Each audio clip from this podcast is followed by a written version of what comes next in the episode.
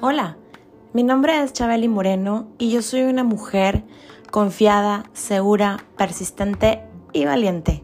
Y hoy te invito a que te quedes a escuchar este nuevo episodio que te va a encantar, porque está hecho para ti con mucho amor y que estoy segura que va a dejar algo positivo en tu vida. Gracias por acompañarnos, gracias por estar aquí y recuerda que te abrazo con el alma y Dios primero.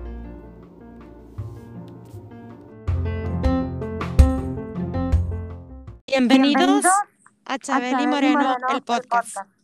En este nuevo episodio me siento súper contenta, súper emocionada, súper honrada de tener a mi invitado de hoy. Él se llama Raúl Tobar. Raúl es regio, eh, nacido en la ciudad de Monterrey, igual que yo.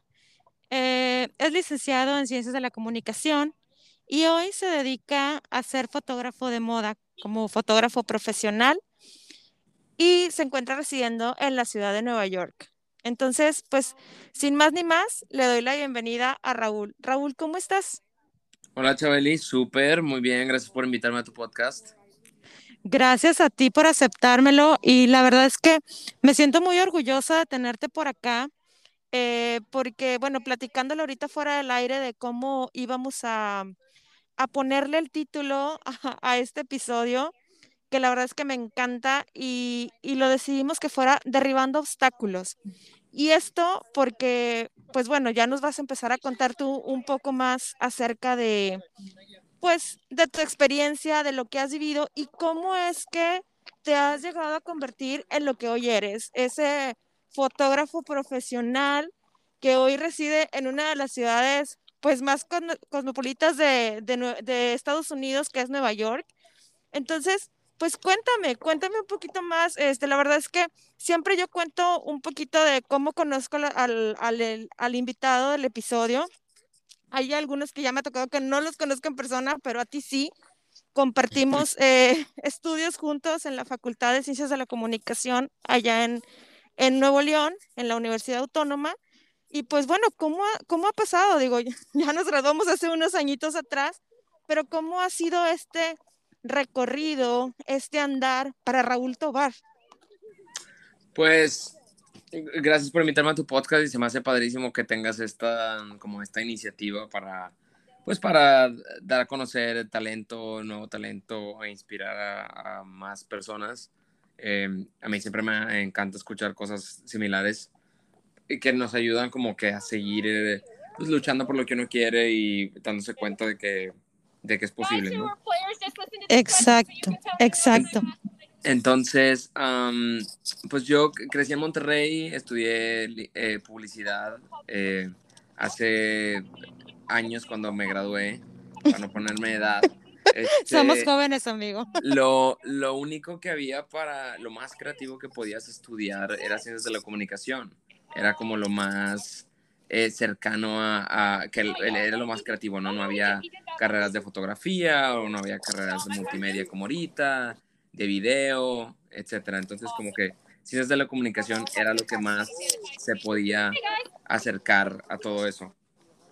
Y bueno, pues a mí desde niño me había gustado como todo el medio artístico, digamos, siempre me, yo jugaba al fashion show, jugaba al, al concierto, jugaba a la película, o al comercial, o a dar las noticias, todas esas cosas.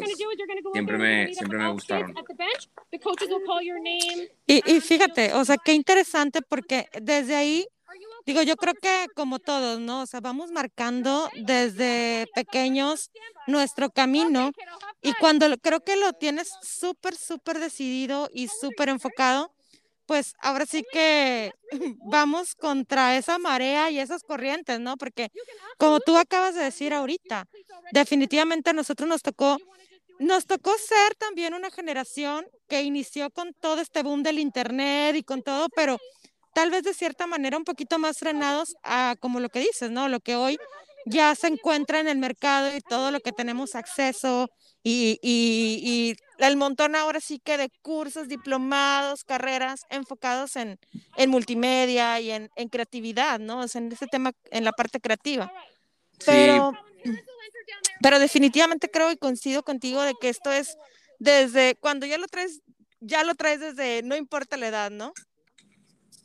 Pues yo quiero pensar así porque desde, desde pequeño que me gustaba todas esas cosas, siempre como que mi, mi, papá me apoyó demasiado en cosas, ¿no? Como si quería pintar, me compraba crayones para pintar.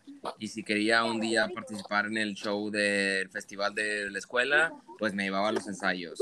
Entonces, cada cosa que tenía inquietud yo de probar como niño, siempre me la apoyó y siempre como que me empujó a, que lo hiciera, ¿no? Nunca me dijo como, no, eh, esto no se hace o no me gustaría que haces esto. Siempre la verdad que sentí que hice lo que yo quise de, niño en cuanto a eso, en cuanto a, actividades y todo eso.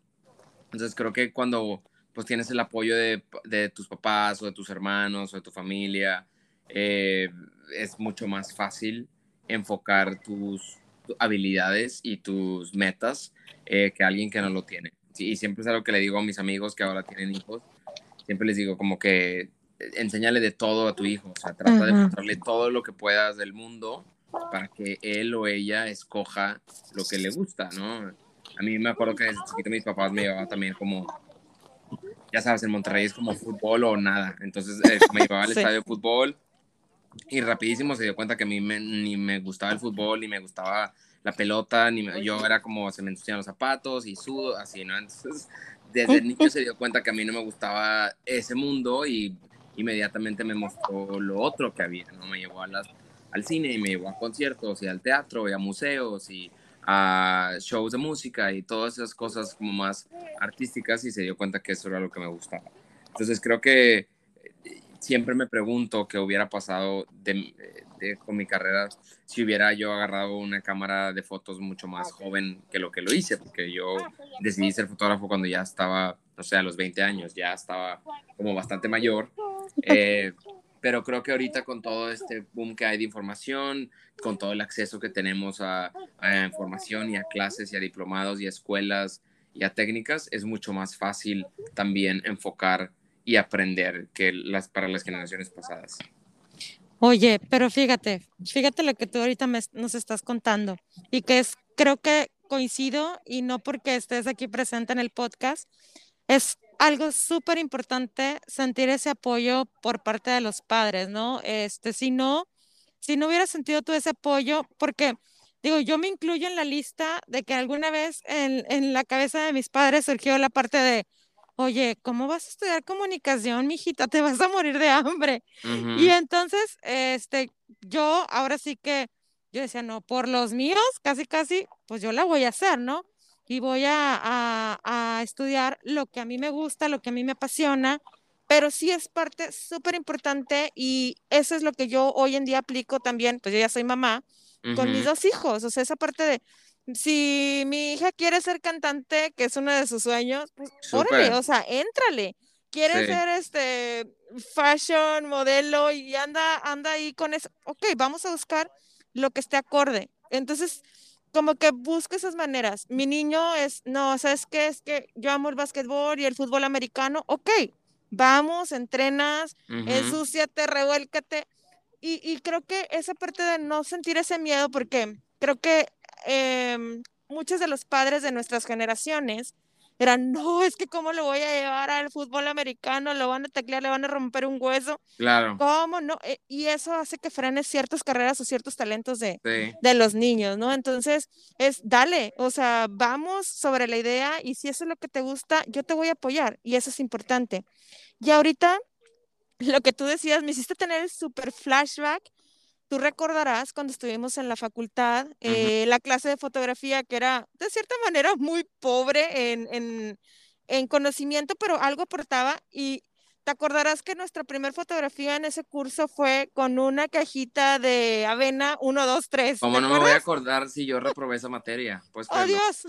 No, no te puedo creer. La reprobé. Mira, ¿cómo, ¿cómo, quieres que te crea? El maestro me dejó con 65, me acuerdo perfecto. No, Raúl, no puede ser. No me quiso pasar.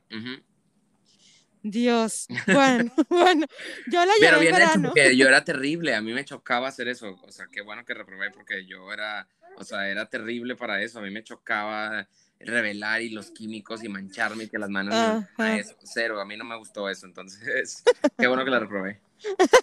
ya sé, y fíjate, o sea, la, cómo la vida también dio una voltereta y eso es a lo que hoy te dedicas, entonces, pero ahorita que, que contabas tú esto, decía, Dios mío, o sea, estábamos con una cámara pues cero digital, cuando ya la llevamos la cámara profesional analógica y que nuestra primera fotografía salía de esa cajita y yo, ahorita me hiciste tener ese flashback y dije, ¿cómo hemos avanzado y cómo hemos evolucionado? Naturalmente, pues eso tenía que pasar, ¿no? Pero, pero qué chistoso, ¿no? De tener esos recuerdos de oh, una cajita de avena. Sí, claro, me acuerdo perfecto que yo reprobé, eh, esa clase era fotografía básica 1. Básica. Yo la reprobé y después tú venía que llevar, como yo soy malísimo para las matemáticas también, para saltarme estadística tenía que llevar fotografía comercial o publicitaria. Ah, sí, sí, tampoco, sí. Tampoco era fotógrafo ahí todavía. Este, pero esa fue otra cosa, porque esa era digital. Entonces, era, ahí fue cuando me gustó a mí ya tomar fotos, cuando ya vi que podía ver el resultado rápidamente. Ajá, de manera distinta, claro. Oye, bueno, y ahorita que estás mencionando esto, bueno, ahí todavía tú no eras fotógrafo, pero ¿en qué momento Raúl Tobar dice, este es mi camino, eh, eh, la fotografía es mi pasión, eh, porque obviamente engloba muchas cosas. Ser fotógrafo tienes que ser también una persona sumamente creativa, con ideas súper creativas que, que te lleven a, a, lo que hoy estás haciendo, ¿no? Pues yo creo que no, fue un accidente, siempre, siempre nunca quise ser fotógrafo, siempre digo que fue un accidente porque eh, yo entré a la, a la facultad de comunicación, mi sueño era como trabajar en una revista, ¿no? Como adentro de una revista era lo que yo me imaginaba, que, que o en una agencia de publicidad o algo así, como que yo me imaginaba un escritorio con fotografías y yo poniéndole texto y música y, ideando y cosas así. Eso es lo que yo me imaginaba. Okay. Y, fue cuando alguna vez en los veces que acompañé a mi mamá al salón de belleza, me acuerdo perfecto, que la estaba esperando y okay. revistas y todo cuando ahí para que se leer. Entonces me encontré una revista eh, que era de Vogue Italia, que era lo que estaría haciendo ahí en México. Eh, sí, era de Vogue Italia del año, creo que era el 2005, 6. Ok, sí, sí. Y era, eh, venían unas fotos de un fotógrafo que es uno de mis eh, soy su, de mis artistas favoritos y de las personas más creativas que considero. Ajá. Y cuando vi esas fotos, como que me, me no sé, como que me, me hicieron muchas, me hice hacerme muchas preguntas con esas fotos. Como que sentí que había entendido perfecto el mensaje que el fotógrafo había querido dar, eh, y otro no tanto, y como que me despertó inquietud y todo eso. Entonces ahí fue cuando me di cuenta que, que, que podía hacer fotos eh, con moda, porque al final del día esta revista en lo que hace es publicitar moda y tratar no. de vender, ayudar a vender eh, ropa y accesorios que pues, no necesitamos, pero que finalmente la gente lo quiere comprar. Eh, entonces de ahí me di cuenta que, que sí, que, me, que podía ser fotógrafo de moda y que, que sí, que porque a mí siempre me ha gustado más la moda que la fotografía. Tú, siempre me preguntan, ¿qué te gusta más? Y yo siempre digo, me gusta más la moda. No, no podría yo tomar fotos de pájaros o de edificios o cosas así. Entonces, ahí fue donde me di cuenta que, ah, bueno, eh, lo puedo hacer como, lo puedo hacer. Ya no sabía si una carrera, pero lo puedo hacer. Y entonces empecé a hacerlo, empecé a practicar los fines de semana y empecé ahí a, con mis hermanas, tengo dos hermanas menores, y entonces yo las vestía y les decía, te vas a poner esto y te vas a pintar así. Y yo le hablaba a una amiga mía que pues sabía maquillar y entonces mi amiga las maquillaba y yo me iba ahí a buscar locaciones para tomar fotos y cosas así. Así empezó mi... Entonces eh, al mismo tiempo que empecé a hacer esto, empecé a tomar fotografías de bodas en Monterrey, porque mis amigos empezaron a, a recomendar con gente y todo eso. Y fue cuando empecé así. Y empecé a hacer dinero y empecé ahí como a ahorrar para mis cosas y me compré mi carro y me compré mis cosas y viajaba y todo eso. Entonces como que fue una manera muy padre de empezar a practicar porque yo hacía fotografía de moda y tenía un negocio de eso y trabajaba en un estudio donde hacían eso de lunes a viernes y los sábados y los domingos pues me dedicaba a practicar todas estas eh, fotos, ¿no? Que hacía yo con mis hermanas y mis amigas que eran modelos o que se sentían modelos en ese entonces. Este, y así lo empecé a hacer y empecé a hacer, empecé a hacer hasta que un día vine a Nueva York con dos de mis mejores amigos en el 2010. Eh, okay. mejores amigos y me enamoré de la ciudad y me enamoré de la ciudad y me enamoré como de la vibra de la ciudad y de la gente y de todo lo que significaba, ¿no? Porque en ese entonces, me acuerdo que vine cuando era Fashion Week, en febrero, eh, y en ese entonces se respiraba todavía, se sentía que era Fashion Week, había por todos lados y la gente súper vestía súper padre y había muchas fiestas y eventos y entonces como que todo ese ambiente fue el que me gustó y yo dije, bueno, yo quiero vivir en Nueva York y quiero, y aquí es donde están las revistas, aquí es donde están las agencias de publicidad y las marcas y todo eso, entonces aquí es donde puedo estar. Y regresé a México, eh, pues a empacar mis cosas y a cerrar mi negocio y a vender mi carro y todo eso. Y después, 11 meses después, me vine para acá. En julio del 2011. Wow. Oye, Raúl, pero, ok, entiendo que llegas allá. Sí, claro, te, te decía yo fuera del aire. Yo he estado un par de veces de vacaciones por esa bella ciudad y es impactante, digo, desde que ves esos rascacielos, ves la gente precisamente como tú dices, este, caminar por la Quinta Avenida, esas tiendas y todo, pero, ok, o sea, una cosa es que llegas y dices, me enamora esta ciudad, qué padrísimo, pero cuando tú tomas esa decisión, mm, quiero pensar y por lo que estás relatando, no tenías aún nada, o sea, no tenías una oferta, no tenías nada o ya tenías algo. No, no tenía nada, o sea, yo no tenía ningún contacto en Nueva York, yo no hablaba inglés absolutamente nada, no conocía a nadie, no tenía ni el primo de una amiga, ni el tío de un tío, nada de nadie que viviera acá, o sea, mi teléfono, mil... Es más, no me, acuerdo el otro día platicando con un amigo, les estaba contando que ni siquiera tenía iPhone, eh, porque era cuando los iPhones apenas empezaban, entonces yo no tenía iPhone, entonces como que ahorita trata de imaginarte la vida sin un iPhone y pues te mueres, o sea, ni el mapa, ni, el, ni la hora, ni la alarma, ni nada de eso. Entonces, como que fue, fue súper difícil, o sea, fue súper difícil, pero pues me vine para acá. Yo creo que fue parte de que ayudó, es que era joven, eh, tenía 23 años y como que no piensas cuando haces, cuando estás de esa edad, no piensas en las consecuencias. Entonces yo creo que claramente yo no pensé en que si me iba de México y todo eso y para bien, o sea, no, no me importó nada, vendí mi carro y me vine para acá. Bueno, y gracias a Dios tengo la, y tuve la suerte y la fortuna de que pues en mi casa las cosas estaban bien y mis papás pues no me necesitaban, digamos, económicamente, eh, yo era dueño de mi tiempo, no tenía ningún compromiso, ni hijos, ni estaba casado, ni nada. Entonces como que tenía, era libre, ¿no? De irme por el mundo, eh, lo cual es, es, una suerte también y es una fortuna, no, no cualquiera lo, lo tiene. Em, entonces, pues me vine para acá y empecé tipo a tocar puertas y me acuerdo como que el primer contacto que tuve así en el medio fue eh, alguna vez alguien en una boda me había dado el contacto de una persona, de una mexicana que vivía en Nueva York, ¿no? cuando yo me vine, este, le escribí un email y le dije, oye, soy amigo de fulano de tal, este, soy nuevo en Nueva York, acabo de llegar, este, tipo, eh, déjame tomarme un café contigo y para platicar y no sé qué. Y bueno, pues las personas no te conocen, están ocupadas y claro, eh, claro ¿no? Entonces como que me tomó unos cuantos emails a que me contestara, yo creo que unos 10 emails. Wow. Y finalmente un día me contestó y me dijo, eh, ella trabajaba en ese entonces para el, Departamento de Relaciones Públicas de, un, de una marca de moda. Y me dijo, ¿sabes qué? Vamos a tener este show en Fashion Week en una semana. Este, pues si quieres ven, toma unas fotos y yo te aviso, este, y, y tipo me las das y a ver qué hago con las fotos, ¿no? Como que, o sea, como que me prometió que me metía al show y that's it. Y yo, pues para mí era perfecto porque nunca había estado en un fashion show y todo eso. Le dije, perfecto, ahí estaré, no sé qué, bueno, pues ya preparé mi cámara y todo. Claro que yo me vestí así súper padre, como que pensando como que si la gente me viniera a ver a mí, pero pues claro que no, o sea, ahorita ya jamás lo haría, o sea, ahorita ya lo que quiero es estar cómodo todo el día. Claro. Pero bueno, en total fui al show, tomé las fotos y cuando estaba en el show, me acuerdo perfecto cuando entré al show y cuando se apagaron las luces y cuando empezó la música y cuando empezaron a salir los modelos, ahí como que me hizo clic y como que ahí finalmente dije de que aquí es donde yo pertenezco.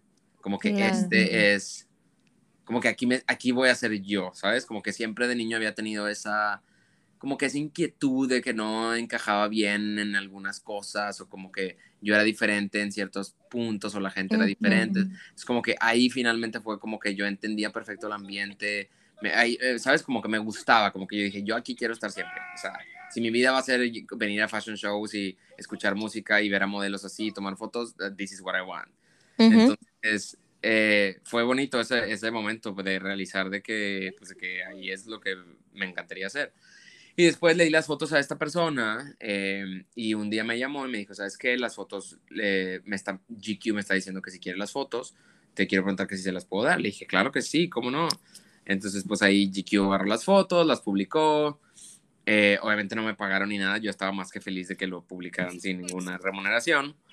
Eh, y entonces ahí después, esa misma persona me dijo, ¿sabes qué? Ahora ocupamos que le tomen unas fotos a, a este diseñador este, ¿cómo ves si se las tomas? Y pues luego yo se las paso a las revistas y yo, ah, claro que sí. Y empecé a hacer así cosas, ¿no? Entonces la gente empezó a ver esas fotos, eh, me empezó a recomendar con más gente y un poco así es como empecé a moverme en este medio y, y como empecé como a hacer mis primeros contactos y mis primeros trabajos.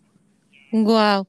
Sí, o sea, fue como, ahora sí que fuiste teniendo tu conexión y qué padre, ¿no? O sea, que al final de cuentas, como tú ahorita decías, y me tienes, o sea, te lo juro que hay momentos en los que se me hace la piel chinita porque es cierto, a veces, y por eso creo que no nos equivocamos con la selección del, del nombre de, de este episodio, porque esta parte de ir derribando esos obstáculos, em, esas barreras que de pronto se van poniendo, pero que dices, oye, ¿sabes qué? Este, en este momento, esto es lo que quiero, si tengo que desapegarme, tengo que vender mi coche, tengo que cerrar X o Y negocio o o cerrar alguna relación laboral con quien sea, dices, lo hago porque es lo que me mueve, ¿no? Es lo que me, lo que, lo que yo quiero hacer y es mi pasión.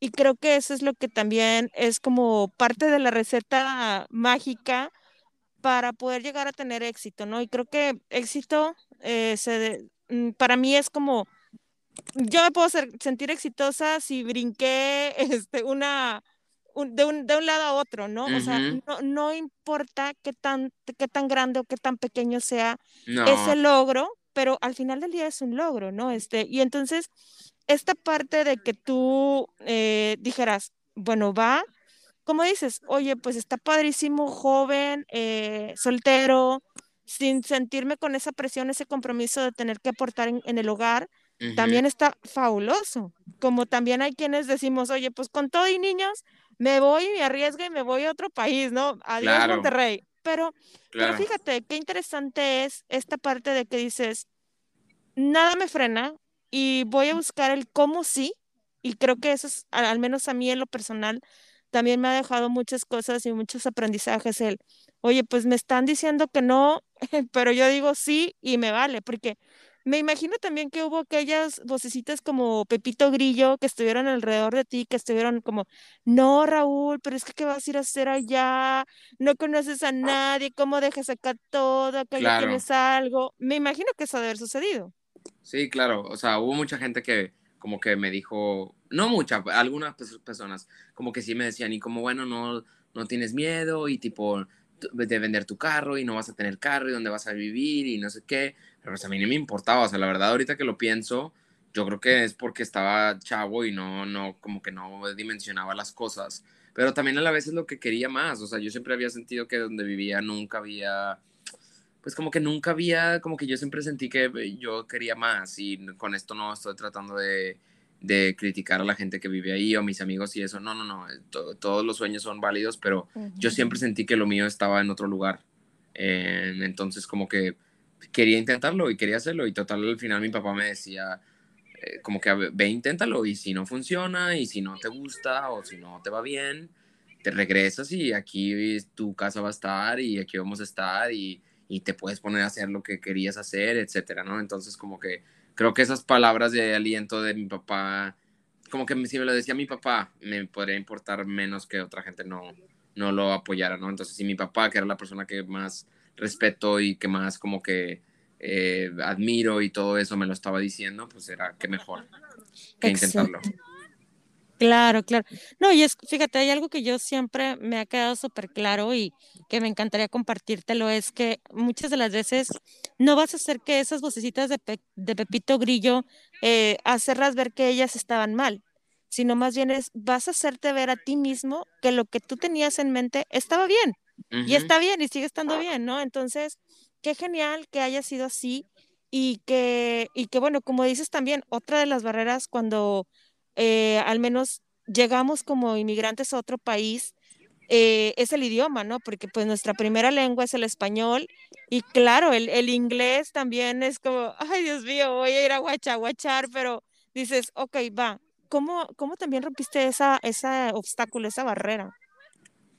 Pues eh, yo creo que, te digo, era como parte de saber que lo, que lo, que lo venía, que lo podía intentar todo y que no tenía nada que perder, ¿sabes? No tenía absolutamente nada que perder.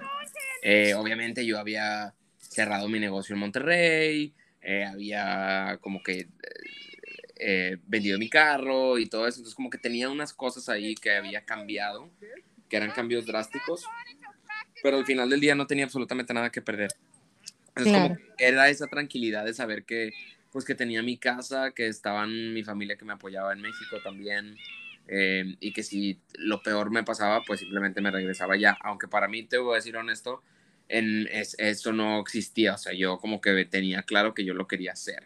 O sea, yo sabía que podía la posibilidad de que de regresarme y que no funcionara, pero yo me lo repetía todas las noches como que no, no me voy a regresar. Exacto. Entonces, sí. Definitivamente dijiste, es que yo llegué para quedarme.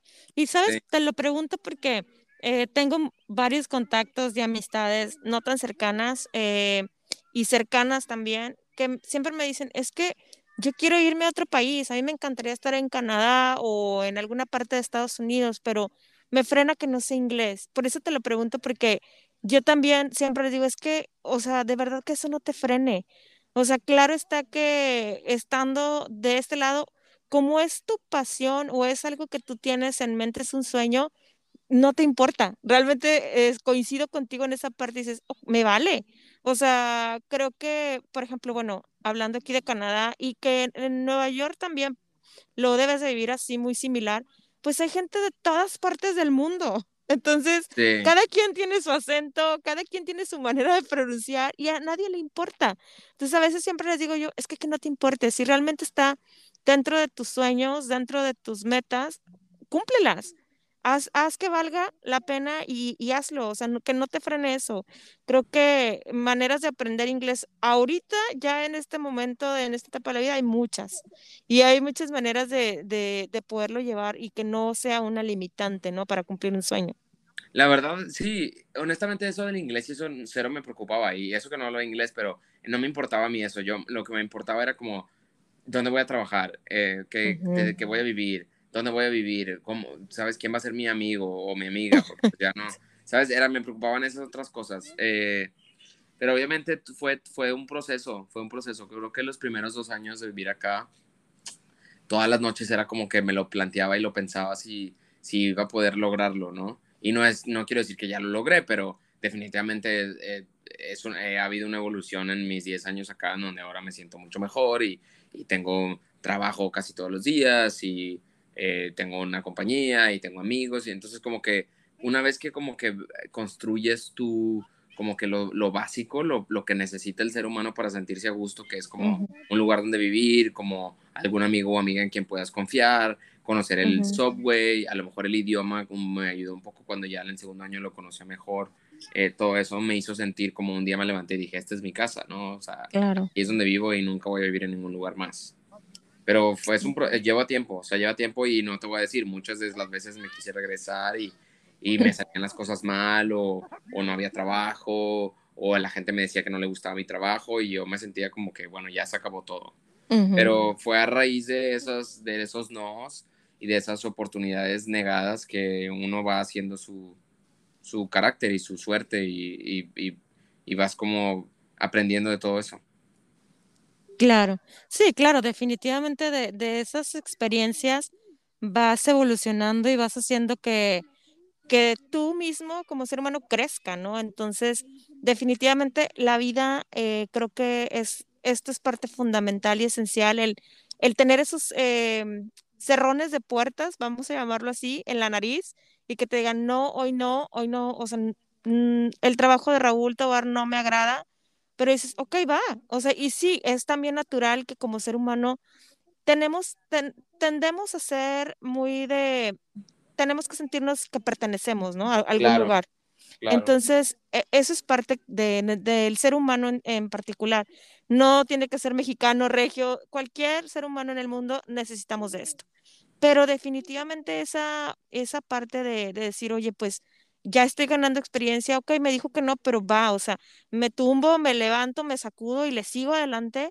Eso también es parte súper importante, ¿no? Como para no procrastinar y ahora sí que no dejar Em, el sueño ahí, porque creo que eso es lo que hace que muchas de las personas eh, desistan.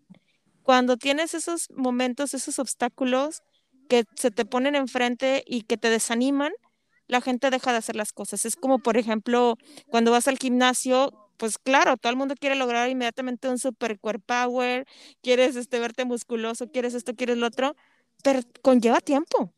Y conlleva tiempo y tiene que ver una serie de cosas. Tú ahorita lo decías, hay pasos. Tienes que sentirte que perteneces, tienes que adaptarte, te, te conlleva tiempo. Es igual como cuando vas al gimnasio, te va a conllevar tiempo. Eh, tienes que cambiar hábitos en alimentación, en, en, en, tus hábitos del sueño incluso. O sea, muchas cosas. recibo una cantidad eh, considerable de mensajes al mes de, digamos, fotógrafos jóvenes o que están empezando o que quieren empezar y como que siempre me preguntan, la pregunta es como, pero ¿cómo le hago? Tipo, ¿cuál, ¿cómo le hago para publicar en esta revista? ¿Cómo, ¿Cómo le hago? ¿A quién le escribo? Y es como, entiendo esa hambre y ese como deseo de, de hacer las cosas porque lo, lo, tengo y lo tenía y lo sigo teniendo, pero es como no es tan rápido, o sea, es como que es un proceso, es como son cosas de las diferentes, de las que aprendes diferentes, o sea, hay que hacer muchos trabajos malos para poder hacer uno bueno, hay que hacer muchos trabajos gratis para que hacer uno que te paguen, desgraciadamente, ¿no? Eh, entonces es como, eh, siento que la, y no me quiero escuchar como un abuelo cuando digo esto, pero eh, siento que como que un problema que tenemos o que tienen las nuevas generaciones es como que querer cosas tan rápido y como que ser famosos rápido y tener dinero rápido y que nos reconozcan todo rápido. Y es como se nos ha olvidado que los genios del mundo y los mejores artistas hicieron su mejor trabajo cuando tenían 40, 50, 60 años, ¿no? Correcto. Entonces, y fueron reconocidos a esa edad. Entonces, pero creo que es una cosa como con el Internet y todo esto y obviamente social media y todo eso que nos da una idea de que todo lo podemos tener como rápido porque estamos viendo a tal persona que ya lo tiene y todas esas cosas. Entonces, eh, obviamente existen los milagros y obviamente existen los casos eh, con excepción de gente que le ha funcionado más rápido, digamos, que lo que me ha funcionado a mí. Y hay gente que nunca le va a pasar, desgraciadamente. Entonces, que nunca va a tener o nunca va a poder publicar en la revista tal o cual, etcétera. Entonces, es como, creo que es un proceso y creo que cada quien debe de, de confiar en su proceso y en su tiempo. Obviamente creo que hay gente que, y que tú puedes, como artista y como creativo y como emprendedor, como persona puedes hacer cosas que aceleran ese proceso, ¿no? Puedes como levantarte todos los días temprano y tratar de aprender y leer más y estar menos en el teléfono y ser amigable con la gente, mantener tus relaciones eh, estables. Entonces sí creo que hay una ahí serie de cosas que uno podemos hacer para que, pues para ayudar a este proceso, ¿no? De que las cosas sucedan, pero también hay que confiar y hay que como que respetar el tiempo. Y creo que cuando pasan así, como que con tiempo uno las valora más. Uy, sí, correcto. Y coincido contigo. Y, y mira, es cierto lo que dices, y yo creo que aquellas otras generaciones que están más abajo de la nuestra van a estar diciendo, ay, este par de, de abuelitos, ¿no? Que, que lo piensan así, pero, pero no, fíjate que no importa eh, qué generación seas. Yo siempre digo, eh, y en alguna vez lo leí en un libro que me gusta que se llama Hábitos Atómicos, no sé si te haya tocado alguna vez leerlo. No lo he leído, lo voy a poner en mi lista. Ponlo en tu lista, es, es muy bueno. Y ahí nos habla que de esto que tú acabas de decir, así tal cual, tú ya lo llevas a la práctica, ¿eh? solamente es como reafirmar y repensar lo que has estado haciendo, pero con, ahí nos dice que con que hagas un 1%, Raúl, un 1% diario, distinto, de lo que hacías el año pasado en esta misma fecha y lo vas haciendo, o sea, vas a tener al final de los 365 días del año, o sea, vas a tener un cambio, o sea, cañoncísimo. ¿Pero por qué? Porque estás haciendo este cambio de hábitos, como bien decías tú. Oye, pues sí, me levanto más temprano, este, dejo de procrastinar, dejo la flojera, este, le dedico más al libro y no al, al Instagram o X o Y, social media. Entonces, pues naturalmente eso te va a llevar a tener ese éxito. Claro, y, el libro te lo dice, o sea, te lo va diciendo paso a paso. Si tú lo conllevas así, créeme, pero también te dice, oye, esto no es de un día para otro, eso, este, esta receta no es magia. Entonces tenemos que estar bien conscientes de esa parte. Pero con ese 1% que tú le cambies a tu día, ya estamos del otro lado. Claro. Pequeños hábitos. Exacto. Que no creas, cuesta, ¿no? No quiero también como que hacer creer que soy el que tiene los mejores hábitos, ¿no? O sea, yo peleo todos los días por mi hábito de dejar de comer galletas en las tardes y levantarme todavía más temprano y, y estar menos tiempo en mi celular y tratar de hacer ejercicio más seguido y tratar de leer, o sea, este año me propuse que quería leer más y bueno, pregúntame cuántos libros he leído, ninguno. O sea, apenas hoy agarré uno, o sea, apenas hoy agarré uno. Leo otras cosas, ¿sabes? Me gusta leer otras cosas, leo bastante en online, pero quiero el hábito de poder leer libros que la gente lee para poder discutirlos con ellos, ¿no? Claro. Entonces, apenas, apenas ayer agarré el mío. Pero entonces es una constante, es una constante pelea y es una constante lucha de, de, de, los hábitos y, de, y de, lo que queremos como persona y de lo que los sueños que tenemos y las metas. Yo soy el que tiene, número uno de hacer listas. Yo tengo listas para todo. Entonces, ahí voy tachando las cosas que creo y que necesito y diariamente, semanalmente, al mes. Y es como mi manera de sentir que estoy logrando cosas cuando las borro, cuando las tacho, todo eso. Claro, claro. No, y es también, ese también es un excelente hábito.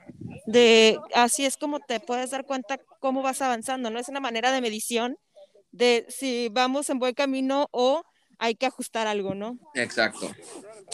Oye, Raúl, pero ahora sí, ahora sí quiero irme a la parte súper, súper importante del por qué estás acá también, porque para mí, o sea, eres un caso de éxito por lo que has logrado y por cómo ahorita nos estás compartiendo y cómo este ha, ido este, este tiempo para ti en estos 10 años que tienes por allá en Nueva York. Pero recientemente te volviste viral, te volviste viral por, pues, por este nuevo logro, ¿no? Esta, como tú ya nos estuviste ahorita contando, bueno, yo me dedico a la parte de, de fotografía, fotografía de moda, fotografiar modelos, pero recientemente estuviste en una sesión con Talía y que eh, hasta donde yo estuve eh, observando y siguiéndote así un poquito más de cerca, eh, el proyecto o la idea nació de Raúl Tobar. ¿Y cómo es que pasa esto? O sea, ¿cómo llegas a esa parte a, a, viralizarte de esta manera, vamos a llamarlo así, y que Raúl Tobar tuviera esta idea de que Talía viniera con sus atuendos de los Nightings y, y regresara con todo, ¿no? Que, que, ya hasta memes hay tuyos. Bueno, pues eh, creo que es una cosa, no, el crédito es compartido, la verdad, porque es como que mm. yo confío ciegamente en el universo y en las estrellas del universo y entonces creo que cuando las cosas suceden es porque las estrellas se alinean, ¿no? Esa es mi manera de verlo. Entonces, desde siempre que llegué a New York había estado Talía en mi lista de personas que quería trabajar y que quería fotografiar, porque siempre desde niño la, la veía, no sé, de chiquito y le veía las novelas y me encantaba. Era como mi crush, ¿no? yo sabía que vivía en Nueva York y yo sabía que tenía una línea de ropa para Macy's y como que yo sabía que ella andaba por aquí, entonces yo decía, ay, qué tan fácil, qué tan difícil puede ser con día conocerla. Claro que la voy a conocer. Y no, la verdad es que por los primeros años nunca, nunca, nunca, nunca pasó nada. Y hace unos cuatro o cinco años había, se me había, varias veces había tenido la oportunidad o la posibilidad de hacer un trabajo con ella. Y, y nunca se dio. Eh, por diferentes razones, porque el cliente al final decidió elegir otro fotógrafo, porque al final ella no estaba, diferentes razones que pasan siempre en mi trabajo, ¿no? Que, claro. que cuando el trabajo no es para ti. Entonces siempre había estado como que cerca y nunca lo había hecho y otros amigos míos también habían estado cerca y ahí nos contábamos y todo eso. Entonces, eh, finalmente este año se da la oportunidad y me dicen que existe la posibilidad de hacer una cosa con ella y que pues, si lo quiero hacer, ¿no? Entonces, pues bueno, claro que sí, acepté y todo eso y lo empezamos a planear. Y entre una de las, el trabajo constaba de realizar un video con ella donde ella revivía sus mejores looks en un álbum de fotos, ¿no? Y hablaba de ellos. Entonces, cuando estábamos hablando con, la, gente de producción y, la revista con la que lo hicimos, lo hicimos para Vogue y, el manager y todo eso, eh, como que yo sabía, por alguna razón, sabía que ella tenía sus eh, eh, cosas y sus vestuarios guardados, ¿no? Alguien por ahí me lo había platicado, yo lo había escuchado. Y entonces le comenté al productor que si le podía decir a su equipo pues que qué opinaba ella de traer los vestuarios y probarse los vestuarios eh, en vivo y yo eh, hacerle algunas fotos. Entonces, pues supuestamente a ella le encantó la idea, creo que ella ya lo había pensado de alguna manera, ella siempre había, si tenía guardados los vestuarios era claramente porque ella alguna vez quería volvérselos a poner, pero creo que entonces esta, esta, este, este tiempo fue el perfecto para eso. Y ya, entonces al final se dio y todo eso, ella llegó al set muy contenta y muy feliz y todo así como ella es. Y le platiqué la idea, le dije que me encantaba que, que, lo de los vestuarios y le dije que si me dejaba recrear, en vez de tomarle una foto nueva, que si me dejaba recrear la foto misma de ese vestuario de hace 20, 30 años. Y me dijo que claro que sí, le encantó la idea, que vamos a hacerlo y todo, entonces me ayudó mucho y todo. Y el día fue espectacular, eh, fue un día súper pesado porque fue un, mucho trabajo lo que hicimos, era una cosa muy grande lo que estábamos haciendo, entonces solo teníamos un cierto tiempo y todo eso. Pues fue un trabajo súper, fue un día súper arduo y fue, y fue así, pero ella me ayudó bastante y ella fue increíble y fue lo más profesional del mundo y una de las cosas eh, que más feliz y felicidad me dio no fue fotografiar, o sea, fue fotografiarla, pero obviamente fue saber que ella era o es tal como me la imaginaba, ¿no? Así como me imaginaba, así es. Entonces, eso fue una satisfacción más grande y lo que decías, lo que hablábamos ahorita de confiar en el tiempo, eh, ella es muy profesional, extremadamente profesional, ella es muy específica y es, es muy buena onda y muy cariñosa y muy amable, pero es súper específica en cómo quiere hacer las cosas y cómo le gusta hacer las cosas. Entonces, creo que si esta oportunidad le hubiera llegado a Raúl de hace tres o cuatro años, tal vez no lo hubiera podido lograr con la misma facilidad que lo logramos esta vez. ¿Por qué? Porque estaba más preparado, porque estaba, porque hubo más tiempo, porque tengo más experiencia, porque confío más en mi talento, porque la conozco mejor, porque me conozco a mí mismo mejor. Entonces, eh, creo que fue una de las grandes cosas que aprendí, como que a no forzar, porque esto llegó cuando debía haber llegado y el día fue perfecto. No, no, no puedo, no pudo haber sido mejor. No, no puedo haber pedido que ese día fuera mejor.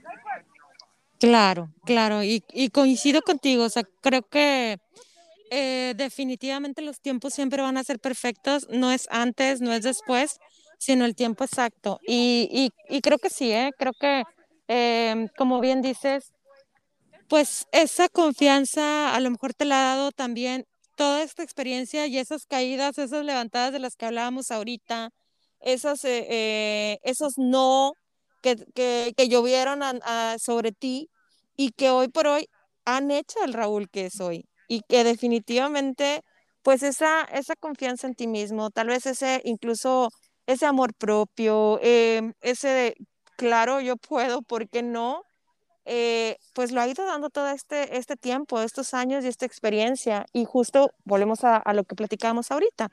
Definitivamente, precisamente por eso las cosas no se dan de un día para otro.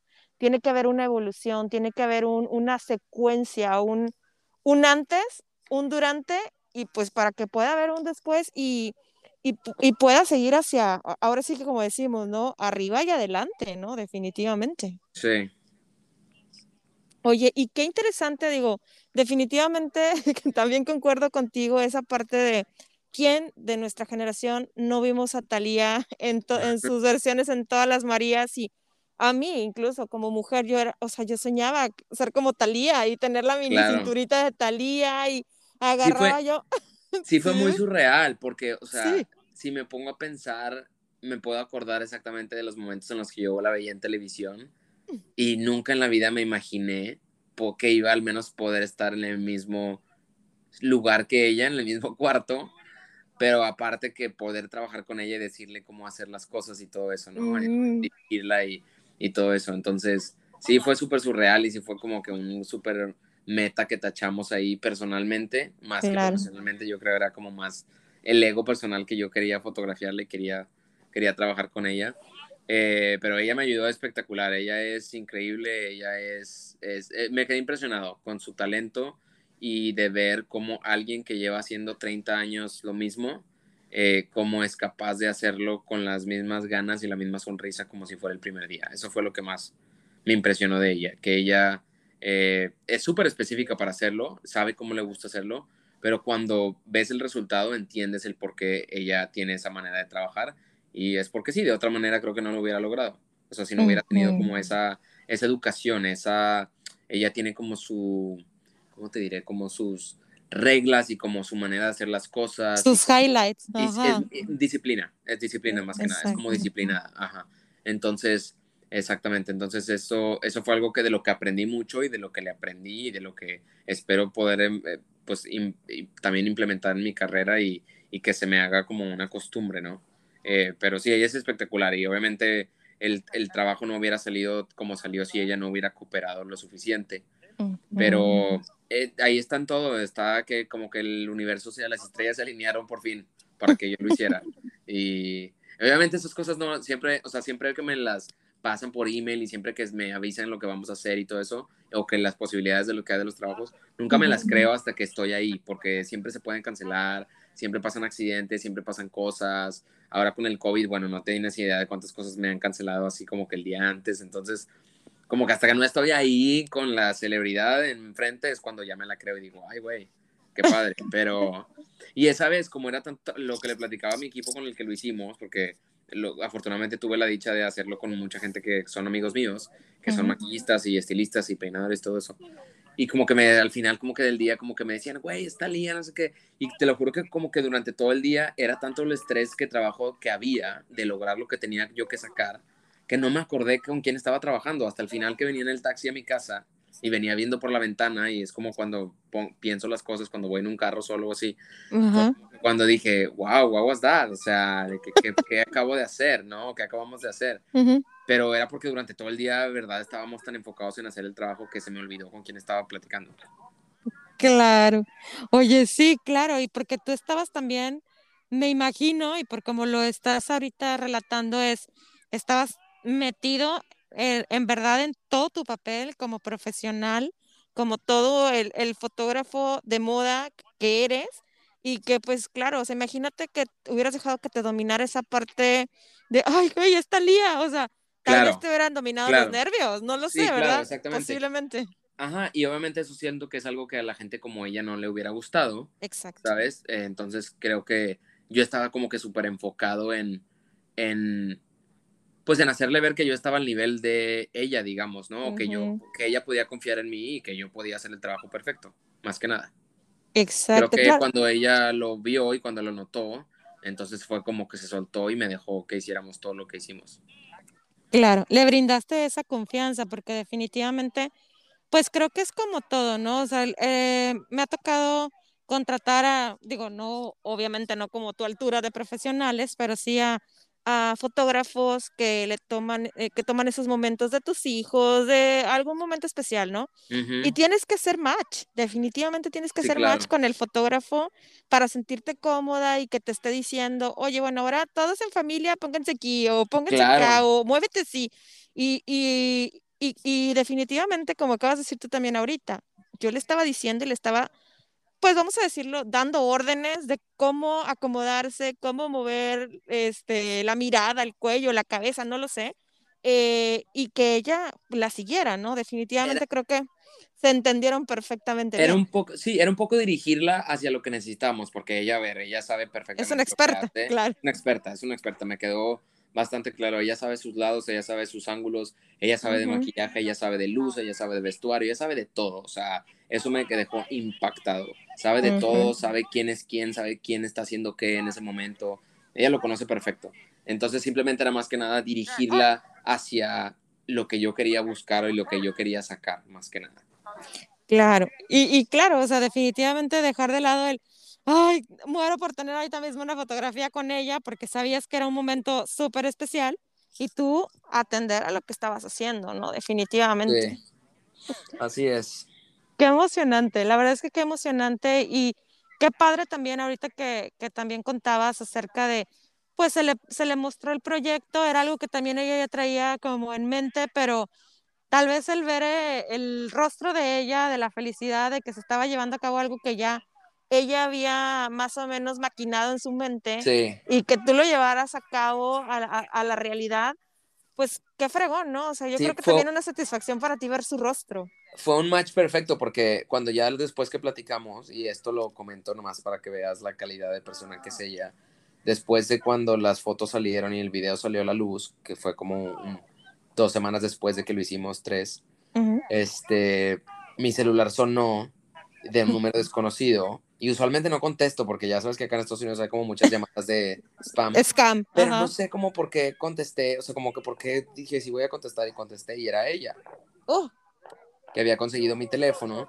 y ella me dice, hola, flaco, soy Talía, no sé qué, y yo, ay, que- hola, no, sabes, como que... ajá.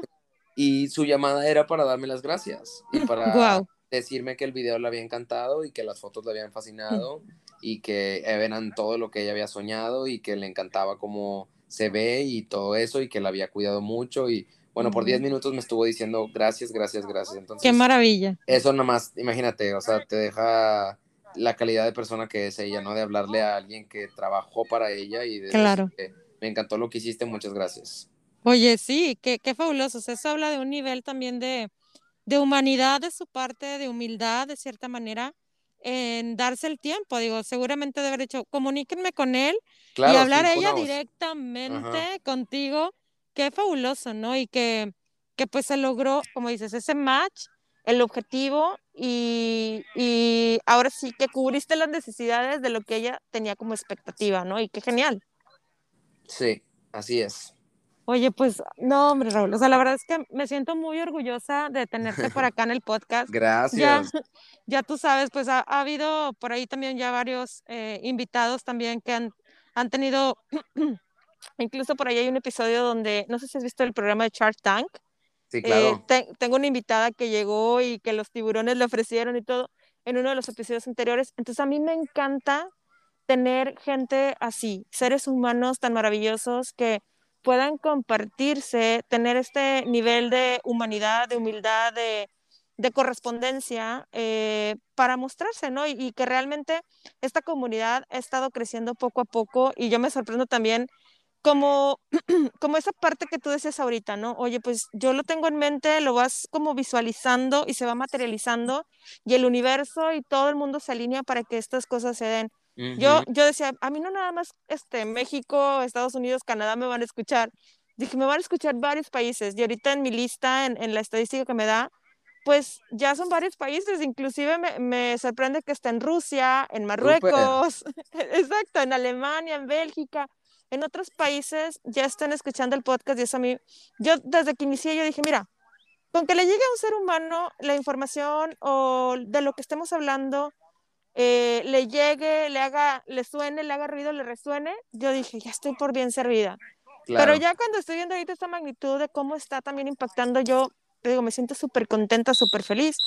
Y pues bueno, ya para ir cerrando eh, nuestro episodio, a mí me Ujú. encantaría que nos compartieras como esos tips que hoy por hoy lleva a cabo Raúl Tobar para poder lograr lo que quiere, para poder lograr esos objetivos, esas metas que te vas plantando en tu vida. Eso es algo que lo trato de trabajar cada día y que mentiría si te digo que lo sigo al pie de la letra, pero bueno, va desde tratarme de levantar antes de las 7 de la mañana, siempre trato de hacerlo, eh, porque me gusta como hacer mis cosas en la mañana, me gusta leer las noticias, me gusta leer el periódico, me gusta desayunar bien, me gusta estar Ujú. tranquilo, trato de a veces de meditar un poquito, eh, casi siempre, eso sí lo hago, casi siempre corro todas las mañanas, Ujú. eh, poquito, 30 minutos. Siento que es algo que me ayuda a despejar mi mente, a pensar en nada. Eh, muchas veces corro sin celular y sin música, porque creo que hasta eso es una distracción. Ujú. Entonces, hago eso. Eh, tengo listas para todo, voy tachando cosas. eh, tengo listas por lo que tengo que hacer en el día, lo que tengo que hacer la semana, lo que tengo que hacer en el... Eh, soy fan de mi calendario, digamos, o sea, todo lo que tengo que hacer lo pongo en mi calendario para que no se me olvide. A mí se me- tengo la memoria de pollo, entonces se me tienden a olvidar las cosas, entonces me encanta ponerlas y, y ponerme recordatorios de lo que tengo que hacer. Eh, cada vez que mando un email lo leo más de tres veces. Eh, y casi siempre le quito cosas eh, antes de responder cada pregunta o cada cosa. Si estoy en alguna situación incómoda de, de, de algún, no sé, algún eh, disagreement o alguna cosa de este tamaño con un cliente o algo así, Ujú. trato de no resolverlo el mismo día, me trato de esperar, me duermo y al otro día con una cabeza fría trato de pensarlo mejor. Usualmente lo consulto con dos o tres amigos cercanos que tengo, pregunto opiniones de personas en las que confío antes de tomar una decisión fuerte. Eh, eso me ayuda como que a estar seguro de lo que quiero. Eh, ¿Qué más puedo decirte? Trato de, estoy tratando de no tomarme las cosas personal, estoy tratando, Mm, porque creo que eso es el mayor error que tenemos los seres humanos, sí. de pensar que, que el todo es personal y la verdad es que no, o sea, a veces cada cabeza es un mundo y la gente está pensando otra cosa y nosotros estamos pensando otra cosa, entonces se pueden hacer, se pueden evitar las más grandes peleas del mundo si creo que nos dejamos de tomar las cosas tan personales. Exacto. Y bueno, yo creo que lo principal y lo que estoy tratando más eh, este año es de, de, de tomar las cosas con calma, de no estresarme, de estar tranquilo, de, obviamente estoy preocupado por mi trabajo y me encanta hacer- estar ocupado y hacer cosas, pero si el año pasado nos, ha most- nos mostró algo es que la verdad es que nada importa tanto como lo pensamos, absolutamente nada. Correcto. Entonces, ni cualquier trabajo, ni cualquier celebrity, ni cualquier libro, ni cualquier deadline, nada importa nada, tanto, la verdad, porque todo se puede ir muy rápido. Entonces creo que es eso, estoy como que tratando de encontrar un balance de estar tranquilo con la vida que tengo eh, y de sentirme útil en el mundo y de sentirme ocupado eh, sin sentir que tengo que estar todos los días como en este constante hustle de crear y de hacer y de crear y de hacer. Excelente. Excelente. Me, me quedo con todos esos y yo creo que de, de los principales, eh, creo que es tomarte la vida con calma, creo que es uno de los mejores consejos. Y, y, y esto que dices también, de no tomarte nada personal. Digo, la vida es muy corta y como bien dijiste, eh, esto de la, del bichófilo no lo, no lo vino a dejar así bien marcado, que hoy estamos, mañana quién sabe, y que definitivamente hay que seguir gozando la vida, hay que disfrutar de cada momento, enamorarnos del proceso, enamorarnos de, de, de uno mismo, ¿no? De mí misma y decir, va, puedo, quiero y lo voy a hacer, ¿no? Así es, tú lo has dicho. Entonces, mi querido Raúl, muchas gracias nuevamente, en verdad, súper agradecida por haberte tenido por acá.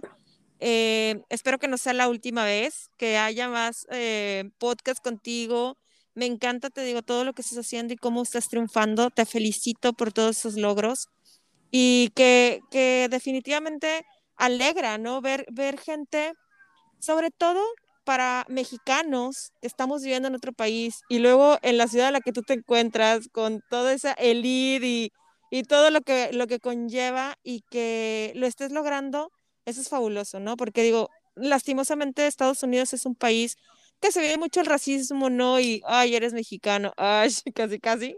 En muchas ocasiones, ¿no? Digo, no, no No quiero en decir, todas. no quiero ver, generalizar. Me preguntan eso y la verdad es que yo creo que a mí me han discriminado más en México que acá, honest. Ajá, Pero, exacto. pero bueno, sí entiendo lo que quieres decir. Ujú. Entonces, digo, de alguna manera, y también romper el miedo, ¿no? Porque a lo mejor son paradigmas y son creencias limitantes que a veces nos vamos creando, ¿no? De no salir del rancho porque poquito, pero segurito. Y, Claro. y eso, eso que tú hiciste y lo que hacemos algunas otras personas también que nos atrevemos a inmigrar y, y- e- y vivir en otro país, pues claro, conlleva, conlleva muchos cambios de hábito, conlleva muchas cosas y te digo nuevamente te felicito por todos estos logros. Gracias y felicidades a ti también, pues tú también lo estás haciendo, felicidades por tu familia y pues que bueno, muchas gracias por invitarme al podcast y aquí estamos. Gracias, gracias, muchas gracias. Y bueno, pues a todos los que nos escuchan, recuerden que les abrazo con el alma y Dios primero.